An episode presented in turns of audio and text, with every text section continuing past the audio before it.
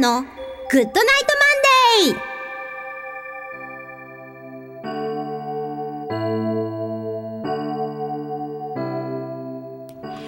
皆様、新年明けましておめでとうございます。篠笛神楽笛奏者の秋吉沙羅です。毎月第一月曜日のこの時間は、今年も、えー、秋吉沙羅の GOOD NIGHT MONDAY をお届けいたします。えー、どうぞ今年もよろしくお願いいたします。ということで、皆さんどんなお正月を過ごされましたか？私はですね、えっ、と、家族でちょっと沖縄に行って、すごいゆっくりしてまいりました。それでまあ、どんな抱負を皆さんお持ちでしょうかね？私はですね、昨年、子育てとか家庭のことに非常に翻弄されてたなっていうことに、年末気づいたんですよ。それで、すごい反省しまして、えー今年は自分ファーストで自分が幸せになって、そしてそれのおかげで周りも勝手に幸せになるような一年にしたいなと。いう、そういうことに集中したいなって思う2020年にしたいと思っています。えこのラジオをお聞きの皆様も、えーたくさんね、えー幸せがいっぱい訪れる2020年になるといいなと思っております。さて、えー2020年最初の秋吉沙羅の GOOD NIGHT MONDAY は、沙羅流 top of the head からスタートします。そして、ようこそゲストコーナーには、ジャズピアニストの栗林すみれさんをお届け、えーお迎えしたいと思います。それでは今年もどうぞよろしくお願いいたします。この番組は、屋根で守り、床で支える、防水材、床材のパイオニア、田島ルーフィングの提供でお送りします。日々の練習、楽器のケア。これは私たちミュージシャンが美しい音楽を奏でるために欠かせないもの。雨漏りしない屋根、足元を支えてくれる床。これは私たちが生活するのに欠かせないもの。安心安全な空間で生活するためにも、防水材、床材のメンテナンスを心がけましょう。屋根で守り、床で支え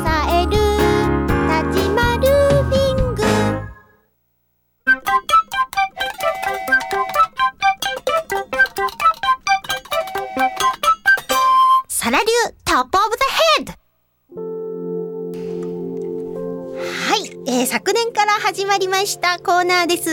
えーこの top of the head っていう意味はですね、ヒップホップの、えー業界で使われている用語でありまして、即興っていう意味で使われているそうです。ということで、えー私流にということで、自分の気持ちを笛で、え即興で表現するというコーナーになっております。よろしくお願いいたします。さあ、始まったばかりの2020年、新年ということで、えー今年の抱負を即興で吹いてみたいと思います。まあ、冒頭でちらりと申し上げましたけれども、あのー昨年末ね、私ね、ちょっとどうしたんですかね、本当に疲れてたんですよ。本当に疲れすぎてて、うんなんかもうなんでじゃろうっていうふうにこう考えてたんですよ。それでこう深くね、こう久々に自分と向き合うことになるわけじゃないですか、こう。そうすると、ああ、やっぱり自分自身をちゃんと生きれてないんだと。もうなんか子供のことだったり、お家のことだったり、いろんなことに、こうなんか振り回されて、もうなんか私はどこへやらみたいな。まあ周りから見ると、お前それだけ好きなことして何言ってんねんって思われるかもしれないけど、関係ないです、そんなことは。関係ない。そうです。やっぱり自分を生きれていないっていうことは、はあ、なんて恐ろしいことなんだろうと。いうふうに思って。でもね、やっぱり、うっかりと、こう、大事なことなのにね、こういう自分自身のことを大事にするとか、自分を生きるっていうことは大事なことなのに、うっかり忘れちゃうとね、やっぱり良くないし、こう、でも簡単に忘れることっていうのは起きてしまうことなんだっていうのにも気づいて、あのーまあ、ちょっとショックっていうかね、驚いたんですけれども、もう気づいたから絶対忘れないようにして2020年からもうそういう風にもう自分の好きなことだけやって生きていこうっていう風に強く思っております。ということで、まあ、もう実際ね、あの、年末からかなり実行に入っておりまして、もうね、楽しいですよ。わけで、あの、早速なんですけれども、えーこの私の今年の目標をですね、まあ、ちょっとこう苦しんで悩んで、もう死にそうになってた自分から、こう、今は本当にやりたいことっていうのをどんどん自分の内側から、なんか意外と、内観していくとあこういうこともあるんだとかいっぱい出てくるんですよ。だからそういうことも含めてこうなんか豊かな人生になるっていうねところまでこうね苦しいところがこうなっていったっていうところまでちょっと表現してみたいと思うんでね聞いててくださいね。はい。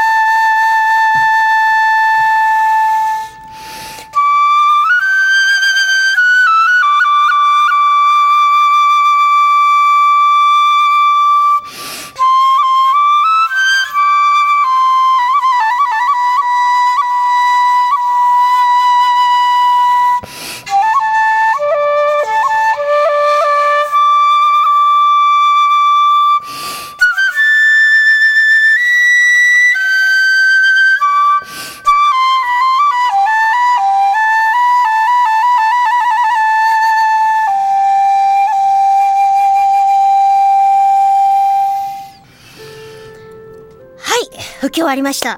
ありがとうございます。まあ最初は、あの、とても忙しそうに、あの、走り回って自分を忘れていた自分、自分を忘れていた私を表現しました。そして、だんだん良くなっていっている自分を表現してみました。えー皆さんも、えーぜひ今年の抱負を自分の得意なことで表現してみられるといいかもしれません。ということで、えーサラリュートップオブザヘッドでした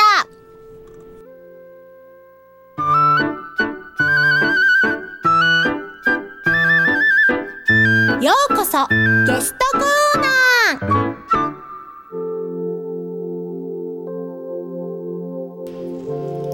はい、本日はですね、ジャズピアニストの栗林すみれさんをお迎えいたしました。こんばんは。こんばんは。はい、2020年最初のゲストということでお越しいただきました、すみれさん。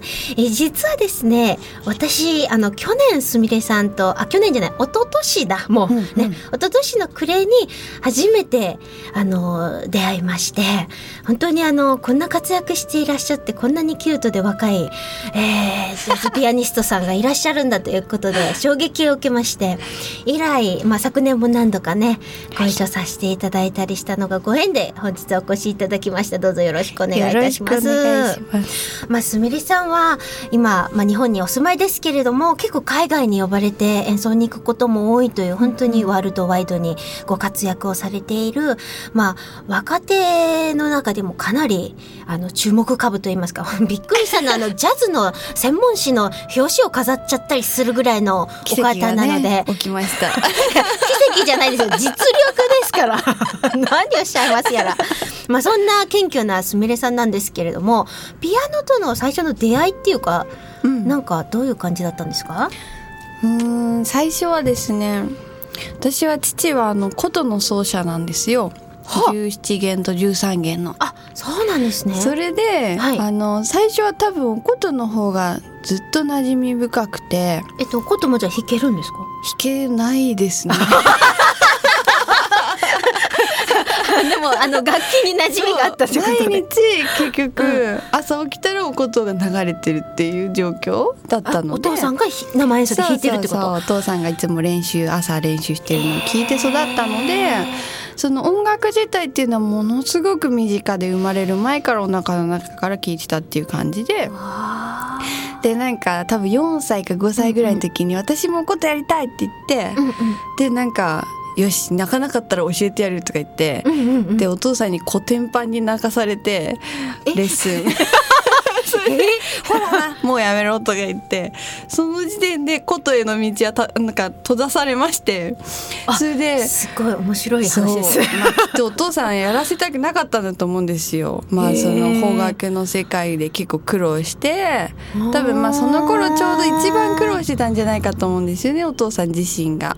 ななるほどね。なんかそのまあ二十歳ぐらいからあの始めた人だったんで結構苦労してそれで内弟子に入ってあのまあ邦楽やり始めてでもなかなかやっぱりこう縦社会がすごい大変だったとかいろいろあったんだと思うんですけどまあ単純に娘に教えるのが嫌だっていうのもあったんですけど まあそれでまあなんかもうやるなよとかなってええ。でなんかピアノの方に行きましたね。自然とその後は。まあ、習い事としての普通に始めたピアノみたいな。いや習わしてくれなかったんですよ、ピアノ。え？習ったら嫌いになるからやめろとか言って。なんか好きなら勝手に弾いてればいいだろうみたいなあのすごくまあ変わったお父さんなんですけど。いいですねお父さん。そうだからね、あのやっぱ友達のお姉ちゃんちのピアノをなんかすごい憧れて、うんうん。なんか一緒にあの弾かしてもらったりとか、うんうん。小学校に入ったら音楽室のグランドピアノがもう,、はいはいはい。もうすっごい憧れて、うんうんうん。なんか休み時間の5分ぐらい、うんうんうん。あの弾いたりとかそういう感じだったんですよね。だけどなんかなんかやっぱ好きだったんですよねすっごく。あなんか今でも話聞いてて結構私も似てて。あそうなんだ。あの私はやっぱ父の影響で父が神楽団だったので始めたんですけど、うん。それも習ってないんですよ私。勝手に吹き始めちゃって、まあ、音も出たしっていうのでやりだした人なんですけどで本当に私もね小学生の頃とか、うん。あの学習机あるじゃないですか、うんうん。あの机の中に笛が入ってて いつでも取り出して勉強中とかにちょっとだけ吹いて5分ぐらいとかでまたふって収めてでまた勉強するみたいな。すごい。なんか似てません？私たち。ちょっとなんか似てるかもしれない。ねちゃんちゃんとした教育っていうよりも神楽団のおじちゃんにちょっと教えてもらうけど、でもあとはもう自分で勝手にやれっていう話だからもう手取り足取りなんか全然ないんですよ。本当に私もなんか好きな曲うんうんうんをひたすらずっと多分同じ曲をずっと弾いてた勝手にね。へ なんかまあ友達に頼まれたら、うん。それこそあのジブリの曲とか、なんか練習して一緒にみんなと合奏したり歌ったりしてたけど、本当に習ってなかったからやっぱ譜面とか読むのは結構いまだになんか得意じゃないっていうかその好きじゃない？え結構じゃあ耳で聞いてん。それでなんか落として弾いてた系ですか、そうですね。なんかうん。やっぱり真似するっていうこととまああとは一回その覚えたらずっとまあそれを弾いてるだけなのでなんかやっぱクラシックは高校3年間だけやったんですけどうんまあなんかやっぱり譜面にはいまだにこうなれないっていうぐらい。いやでも十分初見とかもめっちゃ弾けてるからすみれさんは。ちょっと私はそんなこと感じないっていうかなんか尊敬するなってと本当。思うんですけどそういう感じで始まったんですね。本。当にえだか。らもしかして高3の時のそのクラシックピアノやったっていうのは受験のため、そうあのね、うんうん。中学3年生の時に、なんかやっぱグランドピアノがすっごい弾きたくってでほううちじゃあ絶対買ってあげないよって床抜けるし、みたいな。まあなんか絶対ピアノ習わせてくれなかったのもお金がなかったんじゃないかと思ってるぐらいだから、絶対とんでもないと思われてて親にはそれでで自分では買えないじゃないですか中学3年生 で。買えない買えない。やグランドピアノでもどうしても弾きたいってなって、はじゃあ音楽高校に行くしかないって思ったんですよ。で急に思い立って、うん。それであのその時習ってた先生っていうのがはい。あのす専攻はオペラ歌手の人に、うん。なんかピアノを教えてもらって受験曲だけ習っていきなりベートーベンの「テンペスト」を弾いて受験して。えそれ中3の時？そう。あクラシックやってた1年は高3じゃなくて中3の時ね。いやその習ってなかったんだけど、うん。受験のためにそのに先生にオペラの先生生にに教えて中3もらっての時に教えてもらった。受験曲だけ、へえう高校から始めてちゃんとそのピアノ、クラシックピアノの先生に習った。でもねすっごい今の話もすっごい似てて私 あの幼稚園の先生してたんですけど幼稚園の先生になる前に、まあ、学校行く。で学校行くためには保育科受けなきゃっていうことで、高3の時1年だけあのちゃんとピアノを人習いに行ったその先生が、うん。やっぱり声楽とかも やってる先生ってピアノも確か専門じゃなかったんだけど もすごい優秀な先生で何でも教えれたからその先生のところに歌とピアノ習いに行ってた、私はベートーベンじゃなくあのソナチネを 受験に弾いたんですけどいやすっごいですね。なんか私すみれさんとなんかやっぱ前世からなんかね つながりがあってんじゃないんかっていうぐらいなんかちょっとなんか感じちゃってるよ今。なんか私もなんか今年あたりそんな頭になってるかもしれないよとか言って。い。やすみれさんね私初めてあの見たのがホームページとかそういうなんかブログかなんかで見た時にこうすごいこう綺麗な髪してねこうなんか綺麗なお姉さんが弾いてるような 感じの写真になってで初めて会った時にですね、頭が大大爆発されてるんですよ。もうそっちの大爆発に私は慣れちゃってるんですけれども すごいあの印象的なね今日も あの、ねはいあの、ふわふわの アフロヘアにあの大きなこれなんて言うんですか？バンダナ何ですターバンなんだろう。バンダナターバンうんそんなうん感じ。をこう太めにですね巻かれて、もうトレードヘアトレードマークみたいな感じになってますけどもね楽なんです本これ。まあ楽でしょうね確かそんなすみれさんのはいはい。あの曲をちょっとここで曲紹介したんですけれども、まあ今日はちょっと私がリクエストしちゃったような形になったんですけど、はいす。ごい大好きな曲がありまして、私自身もすみれさんと一緒にライブする時この曲を演奏させてもらうのがすごい楽しみな曲です。うんこれ最初やってもらった時すっごく感動しました。ことさんの笛サラさんの笛。いいんです。まだあの浸透してないんで大丈夫です。どっちだっけ？いやでもすごくねなんかすごく素敵な曲で子供のね心っていうねことなんですけれども本当になんかおもちゃ箱をひっくり返して自由に遊んでるようなそんなイメージの曲だなと思ったんです。それでは「The Story Behind」より「チルドレンズ・マインド」お聴きください。はい栗林すみれさんの「チルドレンズ・マインド」をお聴きいただきました。いいですね。なんか心が朗らかになってしまいますね、本当。これはねそううんちっちゃい子のピアノ聞いてうん。なんか本当になんか自分を素直に表現しててでそれが結果周りの人を幸せにするんだなってすごい思ってなんかやっぱり大人になってこうね音楽やっててもちょっと上手いとこ見せたいとかなんかすごいって思われたいとかこうしなきゃいけないとか、うんああしなきゃいけないとかそういうことがやっぱりちょっと自分の中でちょっと浮かび上がってきた時に、やっぱこの子供の気持ちで演奏したいな、生きていきたいなってすごい思ったんですよね。素晴らしい。もう私はまさにそんな気持ちで今生きています。そうでしょうね。そうです。最高ですよもうね、好きなことしかしないって決めたの。うん、素晴らしい抱負でした。ありがとうございます。そんなすみれさんとあの出会ったきっかけっていうのがまたひょんなことからなんですよね、うんうん私たちあのー一昨年の暮れに初めて出会ったその出会いのきっかけを作ってくれたのが、うん。イタリア人のベーシストで、まあ、彼も世界中もうあちこちね本当有名なところで有名な人とたくさんで、あの演奏しているような方なんですけど、うん。すごく日本が大好きでで日本とかまあ福島に対してすごく思いが深くある方でで日本であの音楽を奏でてそして福島の人たちにその演奏を届けたいっていう本当に純粋でピュアな思いでその計画を立てられててその時白羽の矢が立ったのがすみれさん、一緒にツアーしてくれないかっていう依頼があったんですよね。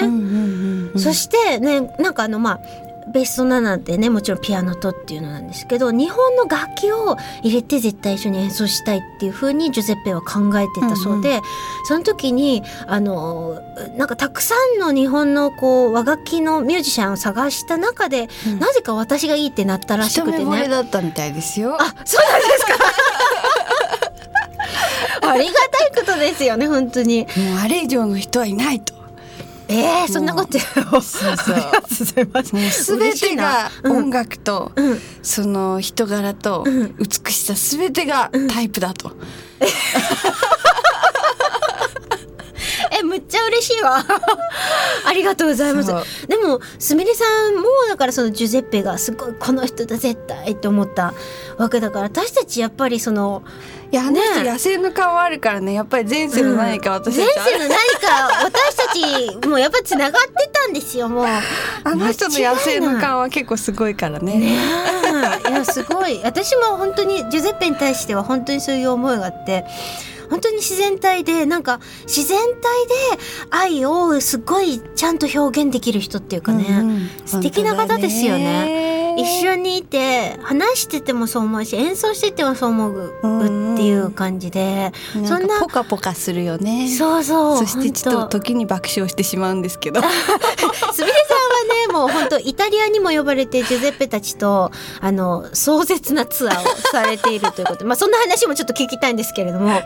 どうですか？今までイタリアへのツアージュゼッペたちと一緒にっていうのは何回ぐらい行かれました、えっと4回ぐらいになるのかな。あもうそんな行ったんだ。かな？うん。1回が何週間とか？あ一緒なのが3回で。一、人で行ったのが1回かな。あそっかそっか、うん、最初は会った時。一人でソロコンサートした時に彼が聞きに来てた時でその次が、まあ、3回行くことになったんですけど、あの最初はうーん最初のねトリオツアーが一番壮絶で、うん。うん私あの途中で倒れて、それであの点滴をしてもらったら、まあ治るはずっていう、まあ、うん。うんうんうん日本でもなった症状で。うんうんうんだけどなんかその向こうの人はうんうん。真面目に働かないから過労で倒れないってまず言われて それで過労過労とかならないからな点滴もないとか言われちゃって。えー、で先生がうん。瓶に自分で調合してガムテープで吊るしてそれを私にえ入れたの？体の中に？えめっちゃ怖い。何それ？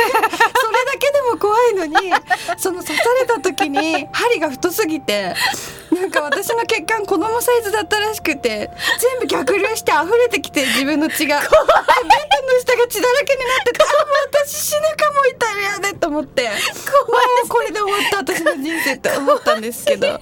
まあなんとかなんとかなって、まあ生きて帰ってこれたんですけど。でその後あの屈折2回も行ってそうそうそう。っていうことなんですね。もうねすごいすごいすごいことになりましたけど、まあ、2回目以降は楽しかったですめちゃくちゃ。ちなみにまた今年なんかも予定があるんですか？まあ多分行くと思いますね。あのこのへ前ー。あのレコーディングしてきた CD があるので、はい。多分まあレコ発なんかをしに行くんじゃないかなと思ってます。です。ぜひぜひ。じゃあ今年もイタリアでも日本でも大暴れして、スミレパワーを爆発させてください。そして今年春ぐらいにぜひ一緒にねまたコンサートできたらなって思うんで、それもぜひよろしくお願いします。はい。お願いします。ということで、えー今年最初のゲストは栗林すみれさんでした。ありがとうございま。した。時を超えて受け継がれる優しいハーモニー。心に残るメロディーは日常生活を豊かに彩ります。強い日差しや雨から私たちを守る屋根。滑ったり転んだりしない安全な床。何気ない毎日を確かに見守る防水剤、床材は安心安全な暮らしを守り支えてくれます。屋根で守り、床で支え